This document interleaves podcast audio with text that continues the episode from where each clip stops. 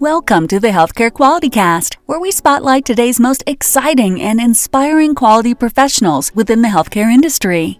Our podcast will dive into the career journeys of leaders that work daily to improve quality, safety, and service outcomes for patients, their family members, and their communities at large. Our mission is to provide motivation and direction to our listeners, encouraging you all to continue your efforts in improving the overall quality of healthcare. And now, your host, Jarvis Gray. Quality people, welcome back to episode number seventy-six of the Healthcare Quality Cast, powered by the Quality Coaching Company. It's your host, Jarvis Gray, and I'm one hundred percent thrilled to introduce you to today's guest. Doctor Joseph Perez, or Doctor Joe, as you'll hear me call him throughout our conversation, is the Senior Systems Analyst and Team Lead at the N C Department of Health and Human Services. Having received advanced degrees in secondary education, Joe began a ten-year career as a high school teacher providing instruction in economics, Spanish, the Bible, and computers. While in his teaching career, he furthered his graduate education, earning a doctorate in education with a double minor in computers and theology. His career focus changed to I T in nineteen ninety-two when he started as a computer consultant at N C State University. And three promotions later, Doctor Joe ended his successful twenty-five-year career at N C State to become Senior Business Analyst at the N C Department of Health and Human Services. Since starting in twenty seventeen, he's been promoted to Senior Systems Analyst and Team Lead. Now, with more than eight thousand followers on LinkedIn and several professional certifications, Doctor Joe has stayed active in the I T community as a much sought-after resource, a highly recommended conference speaker, data analytics and visualization expert, and specialist in efficiency and process improvement. Here in episode number seventy-six, Doctor Joe starts our show with a leadership quote that simultaneously defines and redefines what it means to be a leader. Doctor Joe digs in and gives several great pointers around launching a career in professional speaking. He shares with us a dark moment story that teaches us not to bite off more than we can chew. Doctor Joe tells us why every aspiring leader needs to know, grow, and show.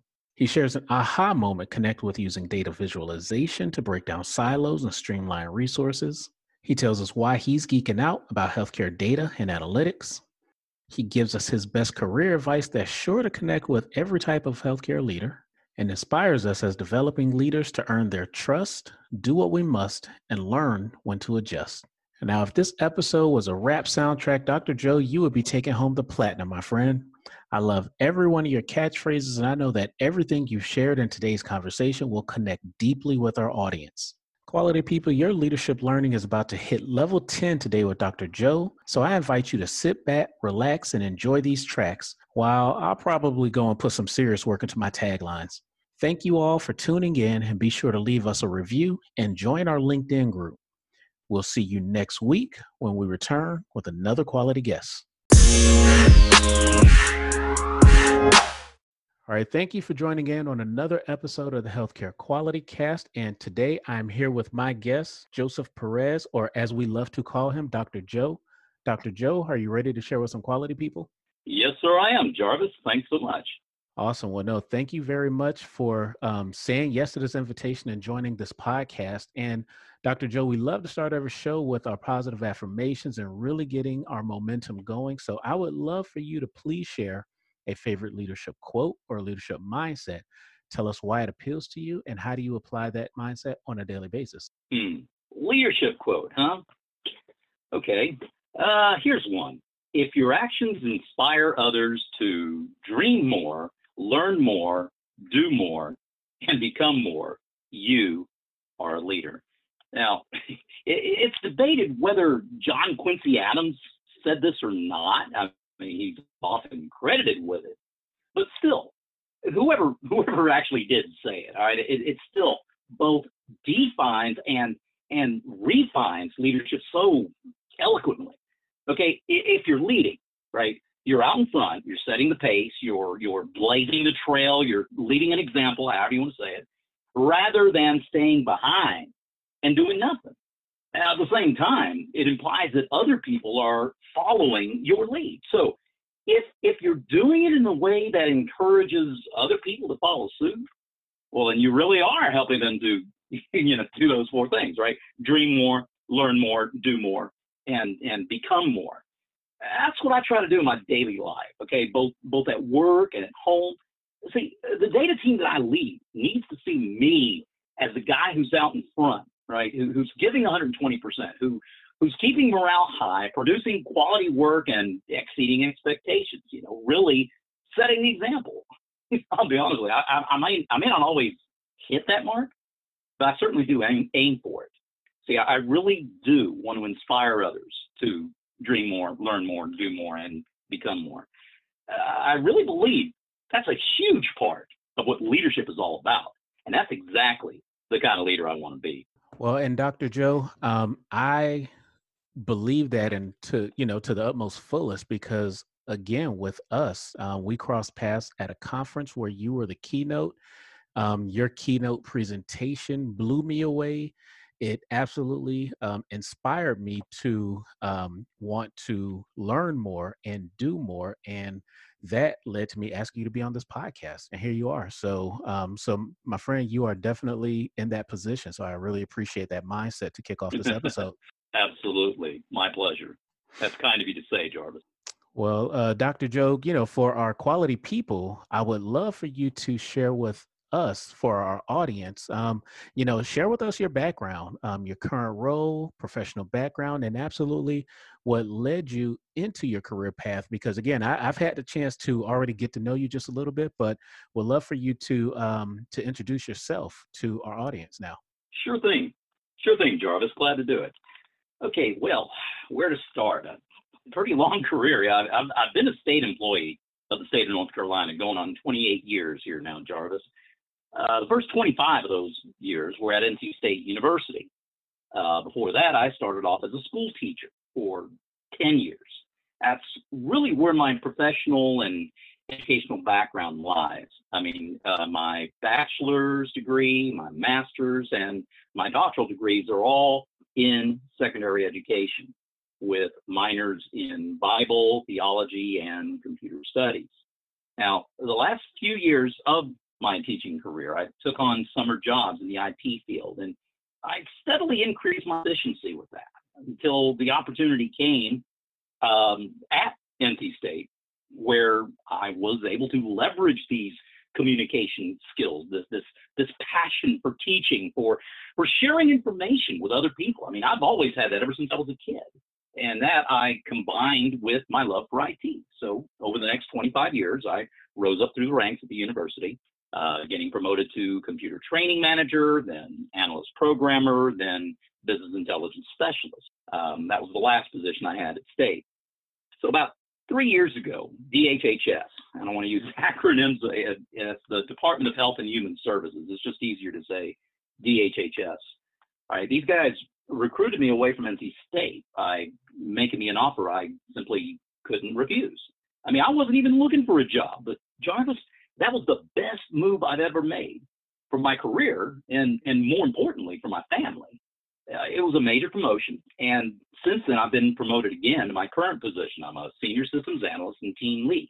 And incidentally, this role that I have now has indirectly opened doors for me to start speaking at conferences, a couple of them in twenty eighteen, uh, I don't know, eight, eight or nine of them in twenty nineteen, and some thirteen, fourteen, fifteen or so, so far in twenty twenty. Now, COVID nineteen has put a damper on the in-person events, of course. So yeah, some of these speaking engagements have turned into virtual type events, and others have been postponed till pretty much close to the end of the year uh, and into twenty twenty-one, but at least they still want me. Now, getting into that speaking, uh, to be honest with you, speaking isn't really anything new for me, okay? I mean, I've been doing it for oh gosh, thirty, no, ever since you were in kindergarten, maybe. I had thirty years. I won't even hint around about, about that, but um, for a very long time.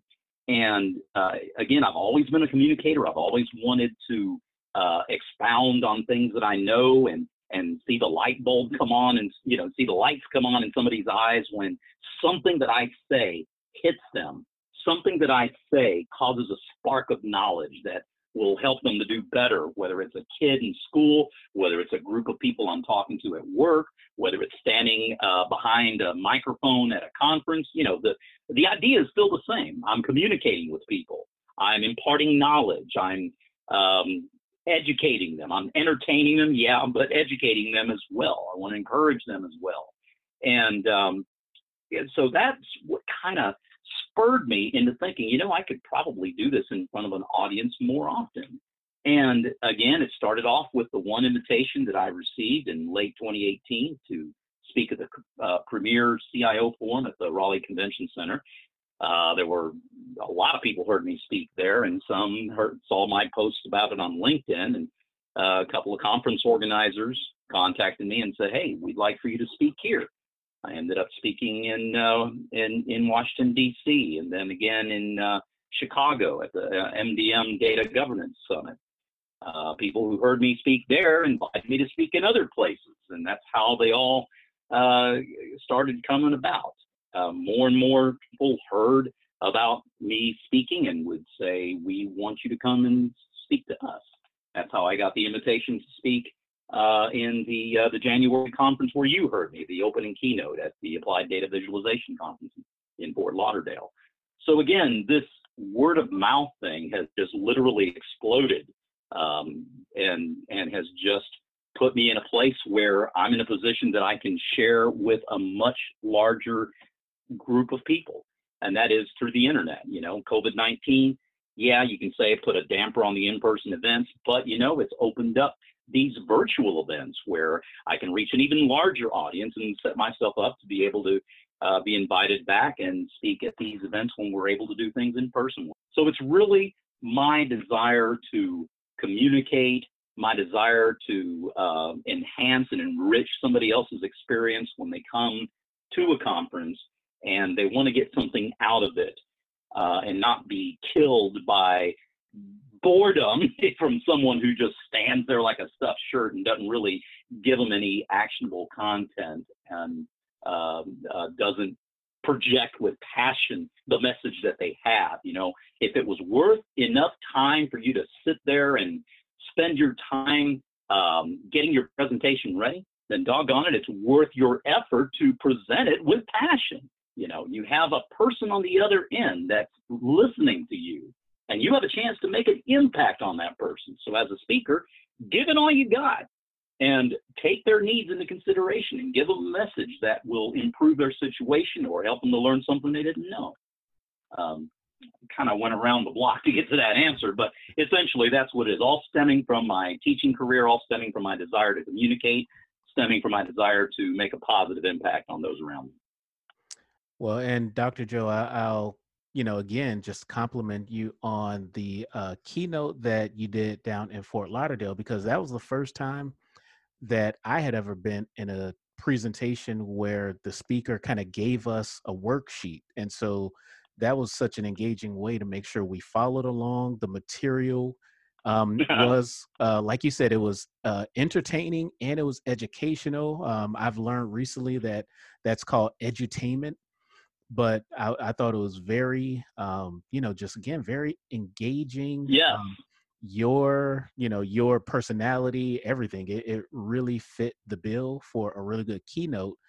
And, um, you know, I, I guess with a lot of that, I know we're going to get into your healthcare quality, um, healthcare analytics background, but would you have maybe one or two tips for any of our listeners that are kind of wondering, like, how can I ever, um, you know, get into a position where I'm either the main presenter or a keynote, or at least going to a conference on a routine basis and presenting, not just sitting in the crowd, but Um, you know, for anybody who's not sure if they're qualified yet, or, you know, they don't have enough mm-hmm. experience or confidence, what's one or two things that um, that an audience member right. can do to take the next step in that direction from a conference keynote kind of point of view? Mm-hmm. Great question, Jarvis, and, and and thank you. You're very you're very kind to say that. Uh, I certainly gave it everything that I had, uh, and I'm so grateful that, that I'd had a positive impact on on uh, folks that were there in, in Fort Lauderdale. Um, for the aspiring speaker, um, I would say be relevant. Okay, you have to have great material. I mean, I don't care how talented you may be in oratore or whatever.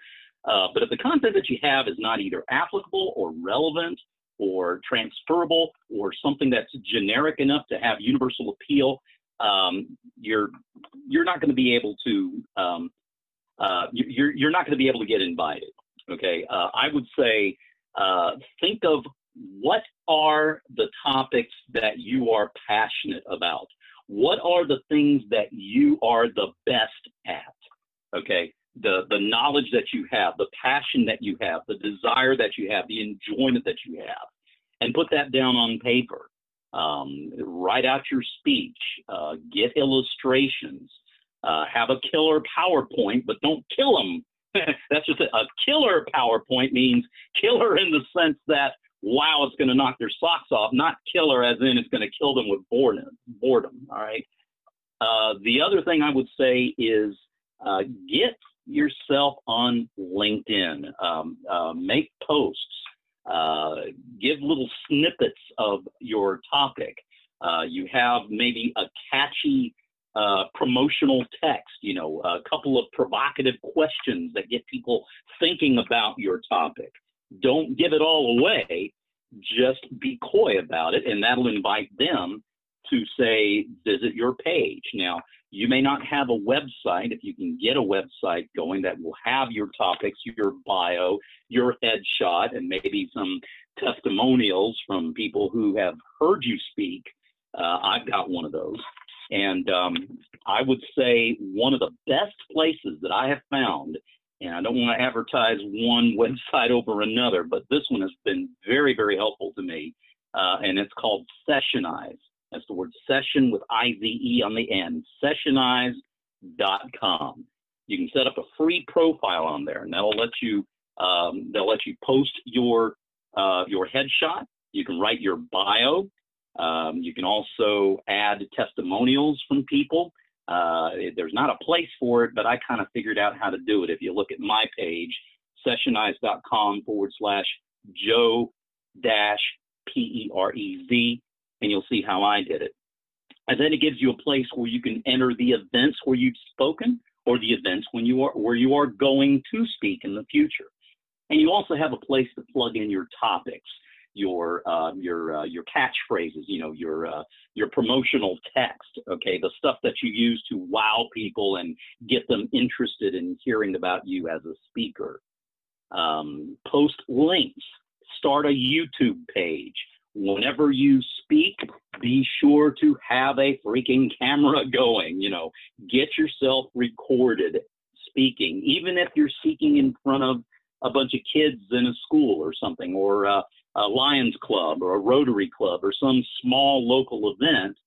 Um, you know, they don't have to know how big or small the audience is, just footage of you doing what you do best. Post it on YouTube. Instead of posting the whole thing, post maybe a two-minute sliver of information. Find the spot in your presentation where you're really, you know, you have a couple of zingers, a couple of great one-liners, uh, a couple of uh, very pertinent points that you're making that, uh, you know, maybe even have some audience reaction in there. And just post that one snippet.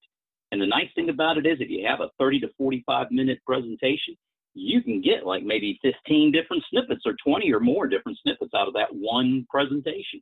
If you speak two or three places, even if they're not keynotes or whatever, you've got a lot of material that you can assemble in order to make it visible. Post those on LinkedIn. That will get people to notice you.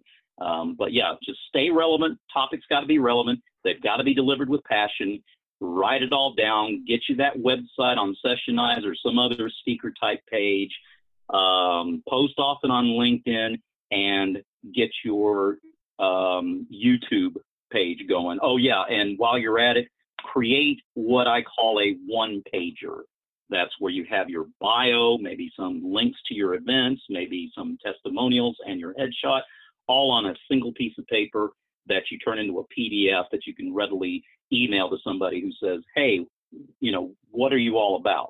And you can do that. So that's the advice that I would give to the aspiring speaker. That was absolutely perfect and way more than I would have um, planned on. So thank you for that. And I'll, um, I'll add one more kind of uh, hack to everything you just shared there, Doctor Joe, but um, I am a personal user of um, of meetup dot com. And on there, I've created kind of my own community um, for healthcare quality process improvement people here based in Atlanta. And um, we'll do monthly get-togethers, at least, you know, before the whole COVID experience here.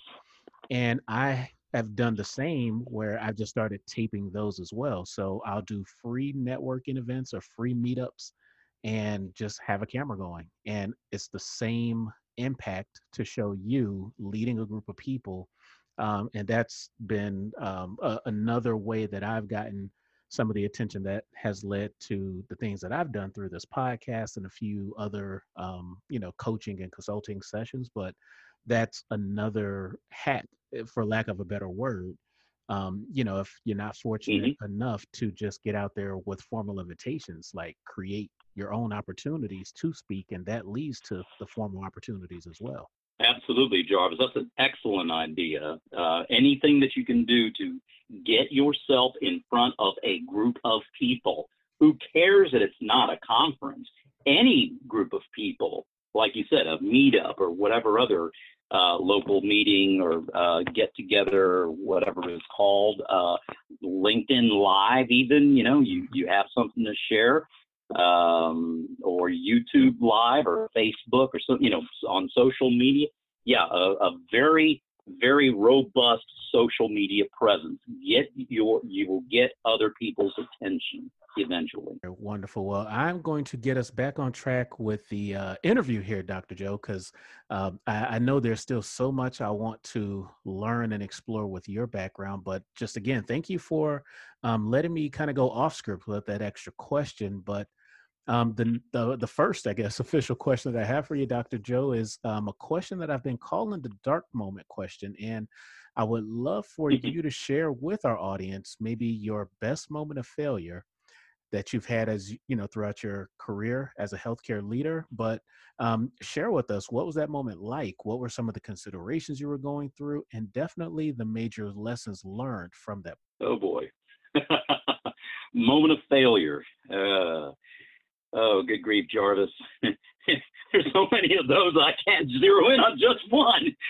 I'm sorry. No, no, seriously, though. No, serious. All right. Um, I, I'd have to say, I'd have to say it was back in my early days at N C State. All right. We're talking, oh gosh, almost, I don't know, twenty-two, twenty-three, twenty some odd years ago, uh, about the time I was promoted to computer training manager. All right.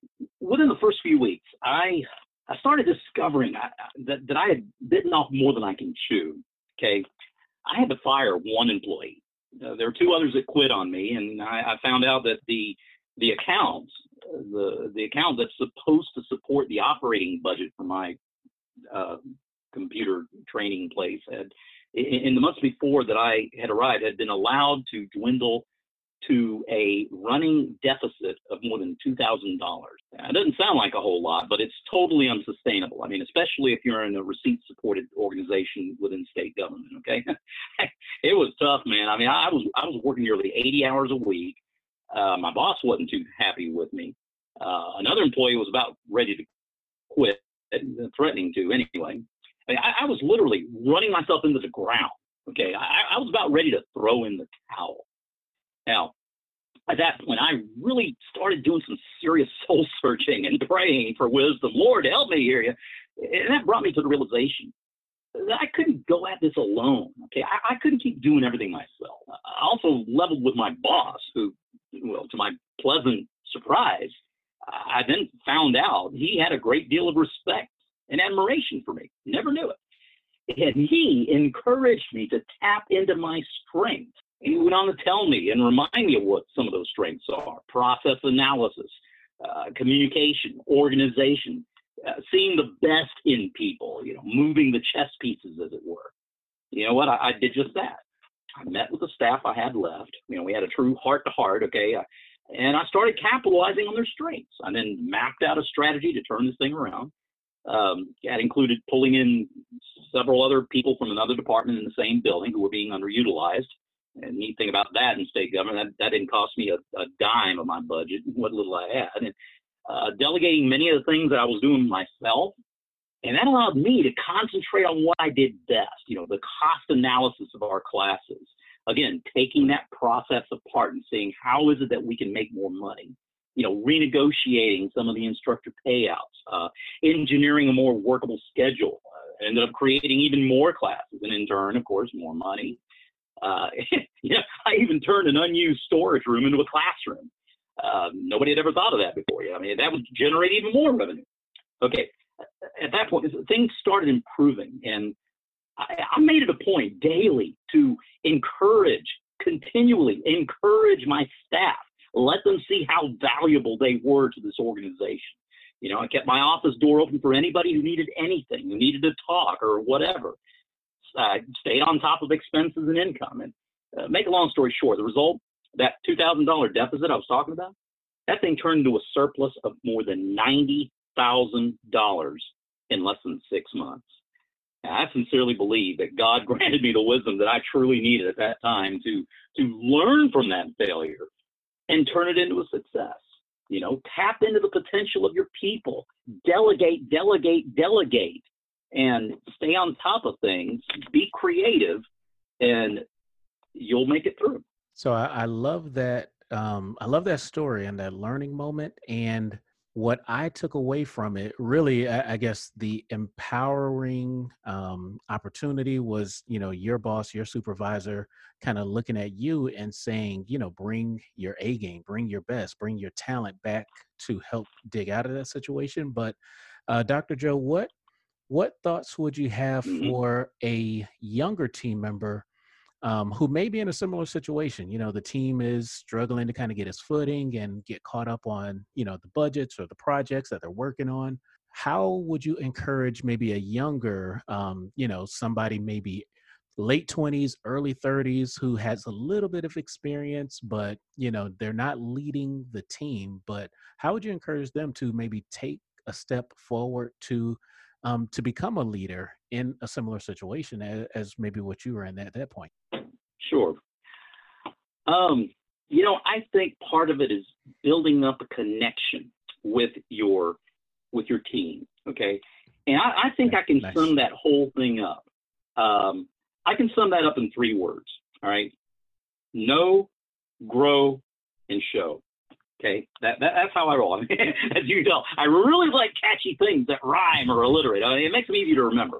All right, know, grow, and show. Okay, first, a leader's got to know, okay, has got to know the team, know the lay of the land. That is, I've got to know the people that work for me, you know, their strengths, their weaknesses. Uh, I need to know the task that's in front of me, you know, the things that need to get done, and whatever obstacles that confront me, you know, the things that keep me from doing that task. Uh, and secondly, I'd say the, the aspiring leader has got to grow, right? I myself need to be in a continuous improvement mode, mode.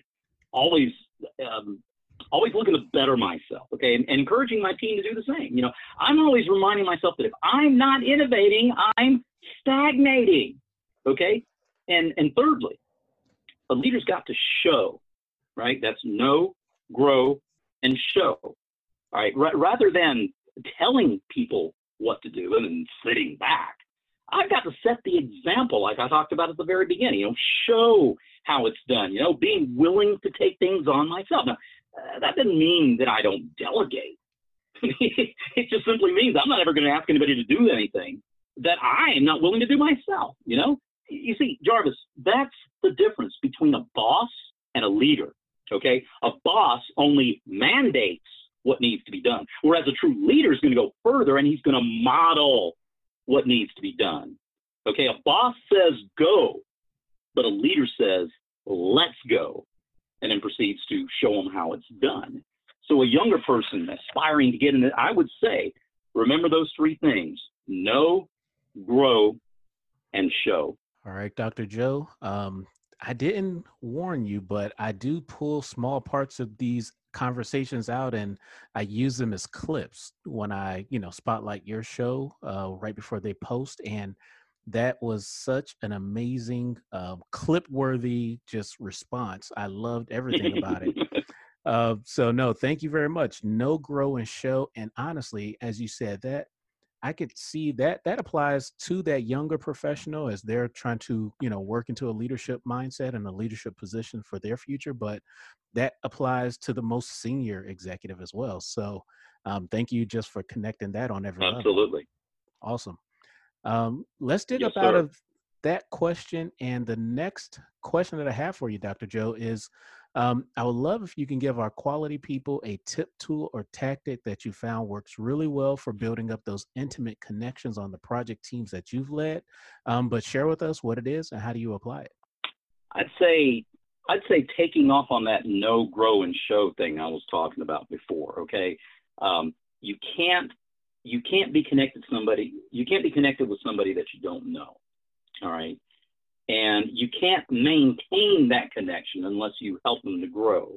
And you can't improve upon that connection until you're able to show them how to get through this project together. Uh, I use that, uh, I use that with every, uh, with every team that I lead, you know, uh, in, in, in again, figuring out, figuring out where the strengths and weaknesses of each of the members of the team lies. Okay. Uh, the, they're uh, combining uh, combining a strength and a weakness so that they they complement each other. Uh, knowing where to put the chess pieces. I've got somebody who can code like mad, but isn't all that great in front of people. Well, I'm going to have him in the back making sure that the code gets written. Somebody else who doesn't know a whole lot about coding, but can communicate with the, um, the, the, the people from whom that we're trying to get functional requirements and technical requirements and so forth. Then, of course, he or she is going to be up front uh, talking to our business partners and, and figuring out what's needed from them so we can get the project moving. Uh, again, it's like, uh, it's just, it's just like knowing where to put your chess pieces, right? Uh, and, and knowing how to uh, strategically deploy your resources in such a way that gets the project done. See, having dealt with people, projects, uh, and uh, data, students, and all kinds of who knows what uh, for more than thirty years, it has taught me to be flexible, okay, to expect the unexpected, to vary my approach, to constantly be looking for the most innovative and transformational Uh, step to take to get things done. And uh, I don't think I can do it without following that same uh, that same three-pronged approach that I talked about earlier. Perfect. I love that. And I love just the, um, you know, the continuation of that thought. So perfect um, response, perfect thought process there, Doctor Joe. Um, next question that I have for you is I would love for you to now take us on one of the best aha moments that you've had as a professional. But again, you know, walk us through it, um, share with us, like, how did the idea strike you? And definitely if you were able to turn it into a personal or a professional success. Mm. The best aha moment, hands down, when I asked my wife to marry me. No, I'm kidding. No, that that nice really one. is a true nice statement. Okay, that was definitely an aha moment, but But, but, but, okay, that was before I came into the health and human services space. So you did ask me as a healthcare professional, not as a person, okay? So, uh, yeah, and coming up in, in uh, June, June sixteenth of this year is our thirty-sixth wedding anniversary. So that wow. poor girl Congrats. has put up with me for three-fourths of her life. Yeah, yeah, indeed. No, seriously. Okay, that is a true statement. All right, but uh, as a healthcare professional, all right, get on track here. Um, I would say, uh, it, I think that it was when I was instrumental in not so much an aha moment for me, but really I was instrumental in bringing that aha moment at D H H S, all right, and, and helping to tackle some obstacles that were related to visualizing data. Now, you remember from my uh, keynote that that's, that's a thing that I'm very, very passionate about, one of many things. All right, the first obstacle that we overcame was this thing I call the silo mentality. You know, rather than each separate group keeping to themselves, you know, it's getting people to realize that this has got to be a multi-pronged approach. And, you know, if you got a multi-pronged approach, it's going to require a multidisciplinary commitment. And if you do that, it's going to result in a multifaceted satisfaction, you know, right? Both among your stakeholders, your targeted audience, even if they don't see the immediate results. Now, the second obstacle, and this is one, especially in a state agency, that, that, that we're in the process of overcoming, and that is resources, okay? Whether you're talking about funding for our initiatives or uh, there's a lack of targeted resources or there isn't any relief for the existing resources that are getting tasked with yet another project on top of what they're already working on. Uh, see, this is what happens in organizations when the leadership has not bought into the concept. But thankfully, the leadership at D H H S, they have definitely bought into it. I mean, I'm talking about from the top down, okay? I mean, obstacles, you say? I say opportunities. Problems? Now, I say possibilities. Adversity? No, I've said on many occasions, adversity is overcome by adaptation. You know, uh, and if you can't totally get rid of a problem, then find a workaround. That's the aha moment right there, finding the workaround. And that's what my team at the D H H S Client Services Data Warehouse does on a daily basis, and I'm proud to be a part of it. All right, wonderful. And let me let me jump on that mindset just a little bit more, uh, Doctor Joe, because with the work that I'm leading in many hospitals, um, you know, the workarounds or kind of the Band-Aid fixes, that's that's always one of the first things we jump on just to Um, you know, to put something in place long enough to get a solution, a bigger solution going. But um, can you speak to maybe what do you and your teams do to uh, to now scale the solution? So you you know you do the workaround, or you you know you find a quick fix. How do you guys come back and right. then the more strategic or the more larger, um, you know, more permanent, more sustainable solution to any particular project? Do you guys have a particular sure. approach for doing that? Right. Well, I believe that when you go from tactical to strategic is like going from the attainable to the sustainable. Okay, I'll explain what I mean by that. All right, the, the workaround is the immediate short term, the thing that gives you gains right now and keeps the monkeys off your back, keep the, keeps the, the, the wheels greased, the lights on, and the engine running. Okay. Um, and, and allows you to meet or possibly, hopefully, exceed the deadlines and meet or exceed expectations. Deadlines and expectations, those are two things that I always want to exceed, all right? Um, and uh, design even the shortcut with as much of the underlying principles of your long-term solution in place so that it does make it easier to scale when you can go back and, and do the real fix, you know, whether it's, uh, you know, again, uh, getting, going back to what I said earlier, adversity is overcome by adaptation. You know, when, uh, uh, when, when you, when you can't get through the situation, you got to go, go around and um, designing the workaround with knowing it's something that's attainable. You have to make it sustainable as well. You know, especially when you're when you're looking at both your long-term gains, or excuse me, your your short your your your short-term problems that you want to overcome, and your long-term goals that you want to keep in mind. Always keep those long-term goals in mind, even when you're designing a shortcut. Don't just look at it as a Band-Aid. I agree. Sometimes it is just a Band-Aid. That's all it is. You know, it's just barely hanging on with duct tape, baling wire, and and and popsicle sticks. You know. Uh, Columbus built the Nina, the Pinta, and the Santa Maria with uh, duct tape, baling wire, and popsicle sticks. You won't find that in the history books. You learn that here on the Jarvis Show. You know, all kidding aside, uh, you know, a design solution to be not only attainable, but sustainable, not only to be tactical, but also to be strategic. Even if it is just a Band-Aid at the moment, keep that long-term goal in mind. Keep those underlying principles in mind, even if it's just a shortcut. All right, wonderful. No, that was, again, just the perfect, um, the perfect way to wrap up that thought. So I appreciate, you know, everything you shared there, Doctor Joe. Um, next question I have for you now is I, I'm, you know, geeking out to kind of see where you go with this, but Would love to, mm-hmm. um, you know, just get your thoughts. What are some of the current changes taking place across the healthcare industry that you're personally excited about? And what role do you see quality professionals and definitely um, data and I T professionals playing to promote or to support its longevity? Hmm.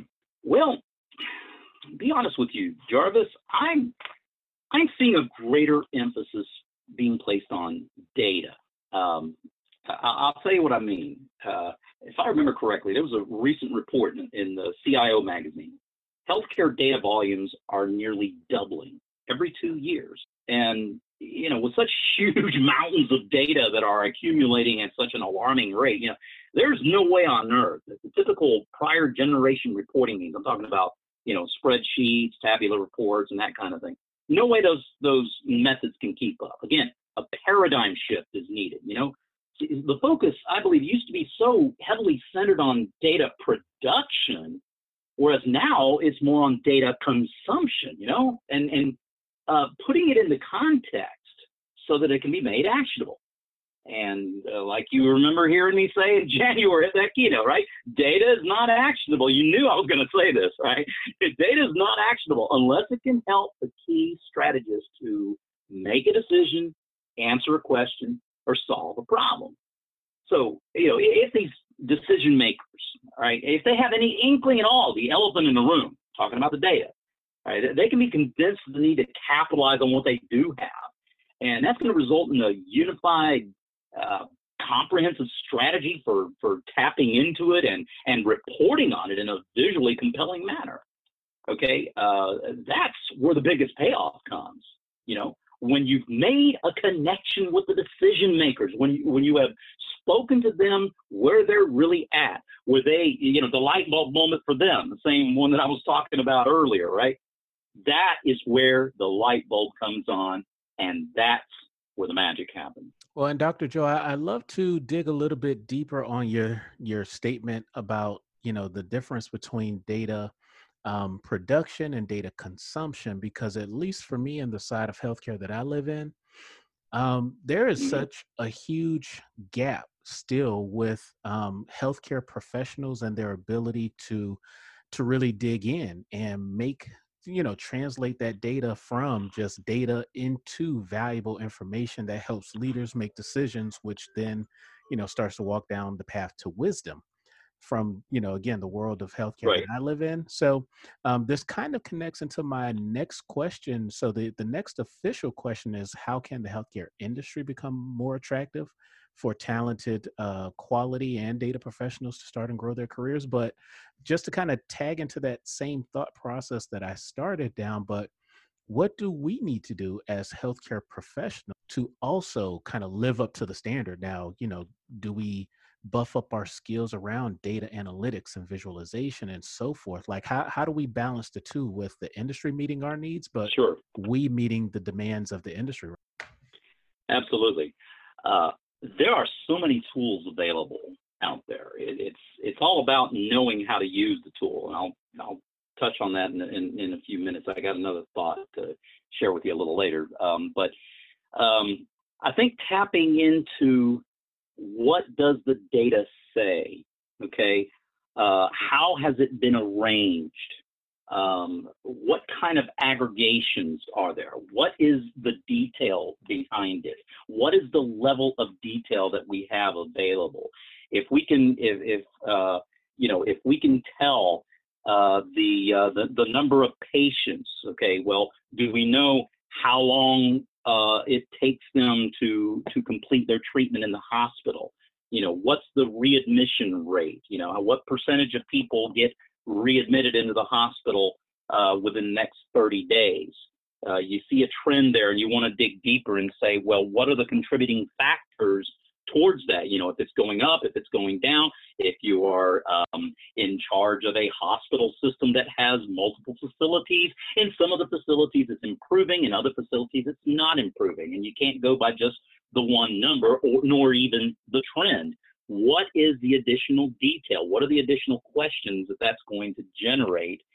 And and have somebody with the skill set on your staff that can poke into that and present it to you in, in a way that you can that you can see it, you know, to to to figure out what's the additional detail, you know, uh, uh, the number of um, nursing staff that you have, or of the number that you have, how many are on duty, what are the shifts like, um, you know, how what is the caseload of um, uh, of the people that are that are already there, you know, what is the patient load of the physicians and other medical professionals uh, on the care side, uh, on the specialist side, on the diagnostic side, on the uh, heck, even even the the clerical side. You know, in in in doing the coding for the uh, uh, you know, do you have competent competent people to code what the unintelligible chicken scratch of the doctor, you know, the thing that she writes or he writes on on the pad.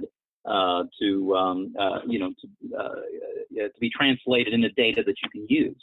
So it, it's all about knowing the data. It's all about knowing how to dig into the data. It's all about understanding that, you know, uh, data on the surface can be made to say just about anything.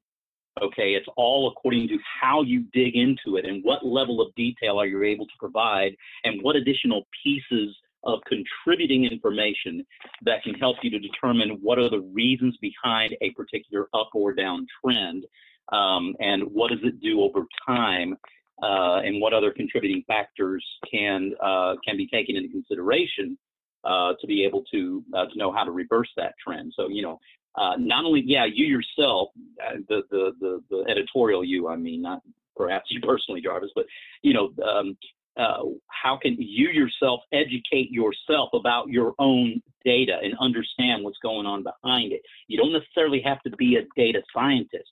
Uh, just know in general principles and then have people on your team, on your staff, uh, who can dig in and use the tools appropriately uh, to provide you with that level of detail that you need for decision making. All right, perfect. And I, I, I was thinking about it, Doctor Joe. I was like, man, that was such a big question. So you tackled it like a pro, man. I, um, I, I got super, I was super ambitious with that one. But no, that that is, you know, again, such a, a adequate and I think a well balanced response, because there is so much going on in healthcare now, and God only knows, you know, what the industry is going to look like after so much of this COVID activity right now. So, um, thank yeah. you.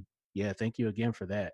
Um, Doctor Joe, I, I'm happy to share with you, man, that we are right there at the halfway point of the show. And so I'm going to move us into what I call the two-minute drill, which is kind of like um, my version of a rapid-fire Q and A, but uh, just want to check in really quickly. Make sure you're ready before we get into it. Oh, yes, I am. I'm, uh, I've already used my uh, asthma inhaler and, uh, you know, I'm, I'm, I'm ready to go. All right, perfect. Well, uh, Doctor Joe, this first one is something of a two-parter, but I would love for you to first tell our quality people something about your current, uh, current role that inspires you to do your best, and then also share with us, how do you inspire others within your organization? Mm, that's a good one. I suppose knowing that what I do affects the health and well-being of the people who just happen to be the most needy in the state of North Carolina. I mean, of course, it's indirect. You know, I'm not the social worker visiting families in the home. I'm not the behavioral scientist that's designing an action plan to help a kid who's got A D H D, or a healthcare field agent delivering meals to needy families. But providing data, okay, and, and facilitating access to that data that, again, helps decision makers decide how those resources are deployed and, and how efficiently they're being utilized. Oh, well, man, you, you can't put a price tag on that. I mean, when the going gets tough, you know, we at D H H S, we, we often remind ourselves of that fact. That's what keeps us going and getting our best. And, and if anybody on my team forgets that, I remind them every chance I get. All right, wonderful. And Doctor Joe, what is the best piece of career advice that you've ever received? Best career advice I've ever received. I would have to say um, an older gentleman who told me one time, keep stretching yourself so you won't get brittle, okay? Yeah, that's, that's helped me to get into that innovation mentality I was talking about earlier. You know, the, having, having that mindset keeps you flexible and therefore uh, less likely to break whenever the unexpected changes come. All right. And if you don't mind me throwing this extra question at you, Doctor Joe, but kind of the other spinoff of this question is, what's the best piece of career advice that you've ever given? Because again, you're such a wealth of knowledge. Um, you know, anything that you could start to, again, just sprinkle on our audience in terms of that knowledge and that value. I'd love to, to throw that extra one question at you. I would say to the supervisor, listen to your people, keep your ears open and keep your mouth shut when they're telling you what their issue is. Wait till they're done and then you can talk. Um, pay attention to your people. Um, you got to know what's happening on your team. You've got to be aware of your surroundings. That goes back to that, you know, that, that know, grow, and show business we were talking about earlier, you know. Um, and uh, to the to the, to the up and comer, uh, you're good, but you're not the best. So keep plugging away until you become the best. Um, listen to the people who've been around the block a few times. You might have more skill, but you don't have more wisdom. You're still wet behind the ears. You bring a lot to the party. You're very valuable, uh, but um, you know, uh, keep keep it in perspective and listen to the folks who've been around the block a couple times. Um, and I would say, in general, to the management in general, from the top down, I say they, they ought to value their employees. You know, I mean, start looking at your people as assets to be invested in rather than a cost to be justified. You know, I mean, we can talk about increasing pay, getting better benefits, improving the conditions of the place where you work, and a host of other things. But at the end of the day, consider that human factor. Okay, look, people will tend to enjoy their jobs more if they feel valued. And, and nothing says you are more important to this organization. Nothing says that more than having a manager who's going to listen to you, who's going to pay attention to your needs, your opinions, your ideas, your goals, you know, okay? Uh, you know, the, the other thing is empowerment. Uh, the people who work for me, they need to know that they have both the means and the ability to do their job. Um, touching a little bit on education. You know me, Jarvis, as an educator, I T professional, healthcare professional, you know, making sure folks have adequate training, that's a big deal to me. You know, the advice is, let your people learn from you. Let your people learn uh, as much as they can while they can. Um, I remember a good quote from Henry Ford. Okay, he said, the only thing worse than training your employees and having them leave is not training them and having them stay. Perfect. No, I um I appreciate just again all the extra thoughts there, man. This is I might have to start paying people for access to this podcast because you, you were dropping some real, real knowledge. I appreciate that, Doctor Joe. Um, Absolutely. Next question I have for you, sir. Uh, if you could trade jobs with anyone in your organization, with whom would it be and why? Oh, oh man. Uh, you know, Jarvis, I'm, I'm actually pretty happy and satisfied right where I am. Okay. But, but, but, but if I could swap with anybody, I'd say it'd have to be one of our Tableau developers. I mean, they they have a lot of fun, you know. They they get to have their hands in using tools to put together really stunning visualization solutions. I mean, yeah, I'll be honest, I do get to play with that stuff from time to time, but it's not my primary job anymore. Now, as much as I love my job, oh boy, it'd still be pretty cool to have some time to, you know, create more of these graphs and data visualizations that would really knock your socks off. I may be a little bit out of practice, but I still got it. And it would be a great, great uh, situation if I could just tap into that a little bit more often than I get to these days. So that's where I'd go. Wonderful. Nope. That, I think both of those answers work. So it's it's hard to take you away from the job, but if you had to, you'd go back to kind of your, your happy place, you know, working with the data and, and create more, yep. um, more value there. So Um, perfect. Uh, Doctor Joe, could you share with us a personal habit that contributes to your success when leading the in, um, improvement initiatives or the analytics initiatives that you lead? Absolutely. Um, here's another one of these things, you know, I told you before, I like to keep things simple and I like things that rhyme. Okay. You know, uh, when leading a team, I make it a point to always go, besides the know, grow, and show thing. Okay. um, I say, earn their trust, do what you must, but be willing to adjust. You do that, everything's going to fall in place. Yeah, I told you I like coming up with things that are right. I love it. I love it. Um, man, you, I, I've really got to work on all of my sayings now. That's my major takeaway from this episode, Doctor Joe. That, that was beautiful. Thank you. Um, you're too kind. You're too kind. Next, uh, next question I have for you is, um, what is a go-to website or mobile application that you use for executing on the work that you lead? Huh. This is going to sound like a very obvious answer, but if I had to narrow it down to just one, I would have to say Google is my friend. You know, I mean, as long as you know how to type up your searches the right way, you know, because I mean, you're going to get all, you're going to get some kind of junk if you don't type it right. Uh, or if you type something that sounds like an innuendo or something, you know, you don't have your safe filter on, you might get something you don't want to look at. And, uh, but, uh, you know, Google is my friend. Okay. And, and from there, from there, I can get to whatever reference point that I need, you know, uh, Oracle S Q L function cheat sheets, um, um, uh, S A S Visual Analytics tips and tricks, Tableau tips and tricks, uh, Qlik tips and tricks, you know, insert whatever Uh, business intelligence data analytics tool that you happen to be using, so as not to give more screen time to one than the other.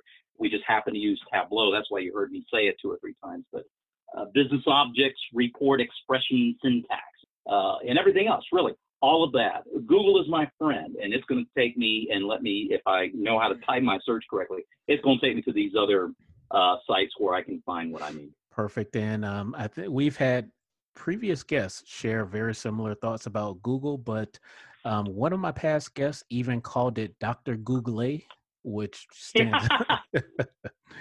uh, next question I have for you, Doctor Joe, is um, could you please share with our quality people a professional society and a professional conference that you think would be a value add? Oh, boy.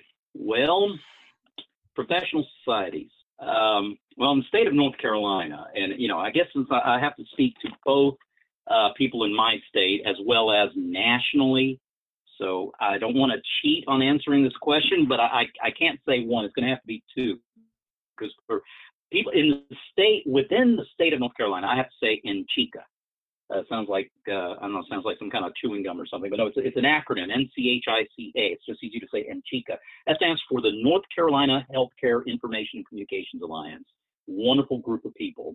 Uh, it's, they do wonders uh, for the state of North Carolina. And, and on a national level, well, really, this next group, both on the national level and on um, uh, on the state level, I'd say HIMSS, H I M M S, HIMSS, you know, that's mm-hmm. the Healthcare Information Management Systems Society. Um, as far as conferences are concerned, well, again, there's two sides of me. There's the data storytelling side of me, uh, and then there's the healthcare side of me. You know, on the data storytelling side, I mean, uh, hands down, na- on the national level, I would say nothing better than the S A S Global Forum. I mean, to me, that's the holy grail of all technical conferences, in my opinion, for, for anybody that has anything to do with data.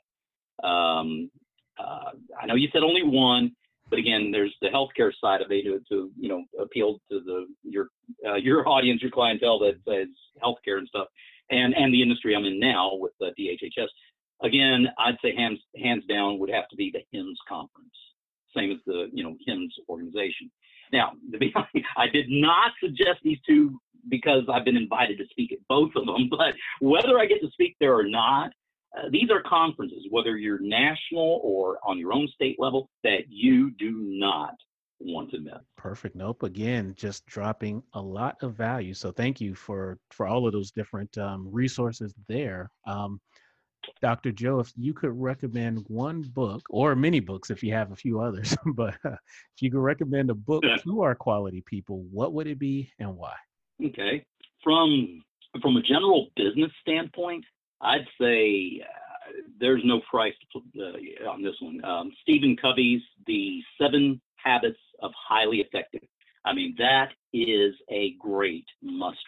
Um, uh, personally, for me, as a Christian, uh, there's no substitute for the Bible, in my opinion. I mean, it's the bestseller of all time. That's not according to me. That's Guinness Book of World Records says that. Uh, it's my rule of faith and practice, my source of strength, Um, wisdom, encouragement, peace. Yeah, it's unparalleled by any other written work. I don't always hit the mark. I definitely don't hit the mark, but I certainly try, at least try to live by it every day of my life. All right. Amen to that. And um, Doctor Joe, we are right there at our last question, but I got to warn you, this is kind of the the cherry on top. So, um, okay, would love to now try to get you to, you know, kind of look forward to your future as you also reflect on your past. So let's say that you're able to send one text message to yourself ten years into the past and one text message to yourself ten years into the future. Uh, take a second and think about it, but what would you communicate in each one of those messages? Oh, boy. You're good, Jarvis. Um, text message to myself, ten years in the past. All right, that's a no-brainer. I'd say, buy stock in Netflix. No, seriously. Sorry. All right, no, seriously. Uh, I would say, I'm going to be a little vulnerable with you here. Um, tell Doctor Bean to do a spinal tap now. Um, ten years ago, that was about the time my wife was misdiagnosed as having migraines, but in reality, she had bacterial meningitis, and we didn't find out until a few weeks after that initial di- misdiagnosis. We didn't find out until a few weeks later with the aforementioned, you know, spinal tap that, that she finally did get, and it was revealed uh, that, that that's what she had. I mean, ha- had we known this initially, uh, she could have been treated so much sooner, and Uh, it would have cut out several weeks of suffering uh, on, in the life of the lady that is absolutely the best, besides saving my soul, uh, she's the best gift that God ever gave me, and I almost lost her. So, yeah, I would have said that would have been a warning to get the doctor to do that spinal tap earlier. Now, uh, before I leave anybody on a cliffhanger without getting into a long, drawn-out story, because I know we don't have a lot of time left, but uh, she's okay now. Thank God she's recovered. All right. Um, text message to myself in the future. You're killing me, Jarvis. Um, you know, that's tougher, right? You don't know what's going to happen. Uh, but, you know, I would write.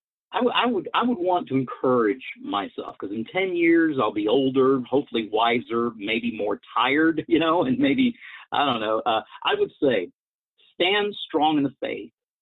Treasure the memories, and don't lose heart. That's what I'd say. All right. Well, those are two wonderful messages. Um, thank you just for, you know, that that moment of vul- vulnerability, and I'm thankful that, you know, your wife is in a much better place. Um, Doctor Joe, man, this yes. this has been an experience. Um, you know, I, I appreciate you so much again for saying yes to this invitation. Um, thank you for your leadership and your contributions. Again, just with the work that you're doing on a daily basis, but even the work that you're doing to, you know, communicate and to share messages with larger audiences through your conferences, all of the above. Uh, just want to let you know, I appreciate you. And before I let you go, Doctor Joe, I would love for you to give our quality people that parting piece of advice, um, and share with us, how can we follow you or connect with you through social media? Um, please, again, you know, take an opportunity to highlight any upcoming events or anything else that we can do just to kind of stay in tune with you and the work that you're doing. Um, and then we'll officially sign off. All right. Very good. Jarvis, thank you so much. You've been you've been so kind and gracious. The, the pleasure's been all mine, sir.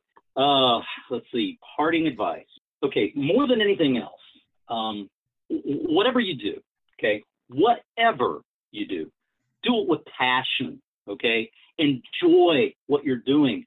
Leave your mark. All right, give one hundred percent of yourself, and maybe even one hundred ten if you can do it. See, sometimes you might just get only one shot at it. When it comes to your life, you only do have one shot if you think about it that way. It's the only time that you have while you're on this earth. Now, in my line of work, whether I'm at my regular job at D H H S or as a conference speaker, Um, or as a teacher, whatever, when I'm communicating with folks, see, my goal more than anything else is to leverage more than thirty years of my educational I T and healthcare experience to communicate with this passion that I'm talking about, you know, igniting my audience's desire for excellence, whether it's excellence in their life uh, or excellence in data storytelling. You know, I'm always looking for a light bulb moment, okay? I, I wanna see the lights come on in their eyes. You know, I wanna get people not only to see the value of their data, but also to take ownership when somebody takes the time and the trouble to show them just how valuable they themselves are um, to the success of the organization in the healthcare space, uh, or in the I T space, or in the educational space, wherever you find yourself. Now, uh, that being said, regardless of whatever specific tools that you might be using to achieve the, the strategic goals in your data storytelling, the important thing always is to focus on those best practices, those foundational principles. You know, it's the way that you get around those shortcuts and get to the long-term solution. It's the way that you can get from the tactical to the strategic, from the attainable to the sustainable, right? you know, uh, regardless, uh, focus on those principles. I'll give you a quick example, all right? If you've never learned how to parallel park, who cares if somebody buys you either a Lamborghini or a Chevy? Right? It's not going to make any difference. You know, the tool in your hand is meaningless if you don't have an understanding of the underlying skill set that's required to use it correctly. Now, to put it all in summary, okay, make it exciting, okay? So let others catch the wave. See, I want to see to it that by the things that I say, the things that I do, the the the the, the mark that I leave, as it were, that people around me are encouraged, um, enhanced, enriched, educated, okay, whatever. And, and through it all, more than anything else, I honestly, I, again, I don't always hit the mark, but I want to make sure that I give God the glory for it all, because, you know, without His grace, none of this would be possible. Um, and as far as getting in touch with me on social media, uh, my Twitter handle is J W Perez Man. Uh, Facebook, I'm at facebook.com forward slash JW Perez Man. LinkedIn, I'm at linkedin.com forward slash IN forward slash JW Perez. Feel free to reach out and connect with me. Uh, if you're interested in booking me for a speaking engagement, uh, visit the Christianson Agency dot com. That's Christianson, S O N, agency, all one word, no underscores or dashes. The Christianson Agency dot com for more information. Um, as far as speaking engagements are concerned, oh, good heavens, I, you know, there's more than a dozen of them that I have coming up over the next uh, next few months. You know, uh, uh, I'll be uh, uh, I'll be in Boston uh, uh, later this summer, assuming that uh, COVID nineteen lets us do that. Uh, I'll be at the SHRIM Conference in October in uh, Connecticut, uh, the Data Architecture Summit in Chicago in October, the Retail C I O Summit in London in November, uh, HIMSS later in November in Charlotte, uh, Biotech Marketing Summit in, in San Diego. Uh, and next year I'll be in Manchester, U K, and Madrid, Spain, a couple of other places that I haven't even gone to yet. But as far as the next biggest thing that's coming up, um, it's called the SETI Conference. That's the uh, Continuing Education Training Institute. Uh, was going to be in Savannah, but it's online. To visit SETI, that's C E T I, not the Search for Extraterrestrial Intelligence. That's SETI with an S, okay? This is SETI with a C, okay? C E T I dot rocks, R O C K S, just how it sounds. SETI dot rocks. If you want to hear me um, give a presentation on actionable data, uh, that's uh, the week, uh, that's going to be June tenth. Of, of this year is, uh, is when I'll be speaking. The conference is totally free, but you have to register. Um, and that's, uh, that's probably going to be the best opportunity that, that you would have to, uh, to hear me speak. But again, Jarvis, thank you so much. Folks, really, those of you who are listening out there, I really appreciate y'all tuning in. And Jarvis, thank you so very much uh, for having me on your program, sir. This has been a, a tremendous honor for me. I am just so totally blown away by your, you know, your kindness and gracious remarks about me. And, you know, if I can live up to, uh, if I can live up to even a fourth of the nice things people say, then I would consider myself to be very fortunate indeed. Well, Doctor Joe, again, it, it's truly just, you know, kind of meant from my heart. I, um, again, just as you closed us out there, I was kind of patting myself on the back because I was like, if I thought he was the perfect guest for this podcast, you just proved what I felt um, you know, the first time I had encountered you. So, um, Doctor Joe, thank you again for everything. And I just wish, you know, the continued um, success for all of your events and all the work that you're leading. Um, so thank you for that. And to our quality people everywhere, thank you all for listening and making us a part of your day. This is Jarvis and Doctor Joe. We're officially signing off.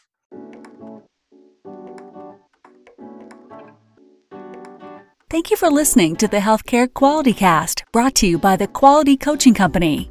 If you love the Healthcare Quality Cast, we'd love for you to subscribe, rate, and give a review. Until next time.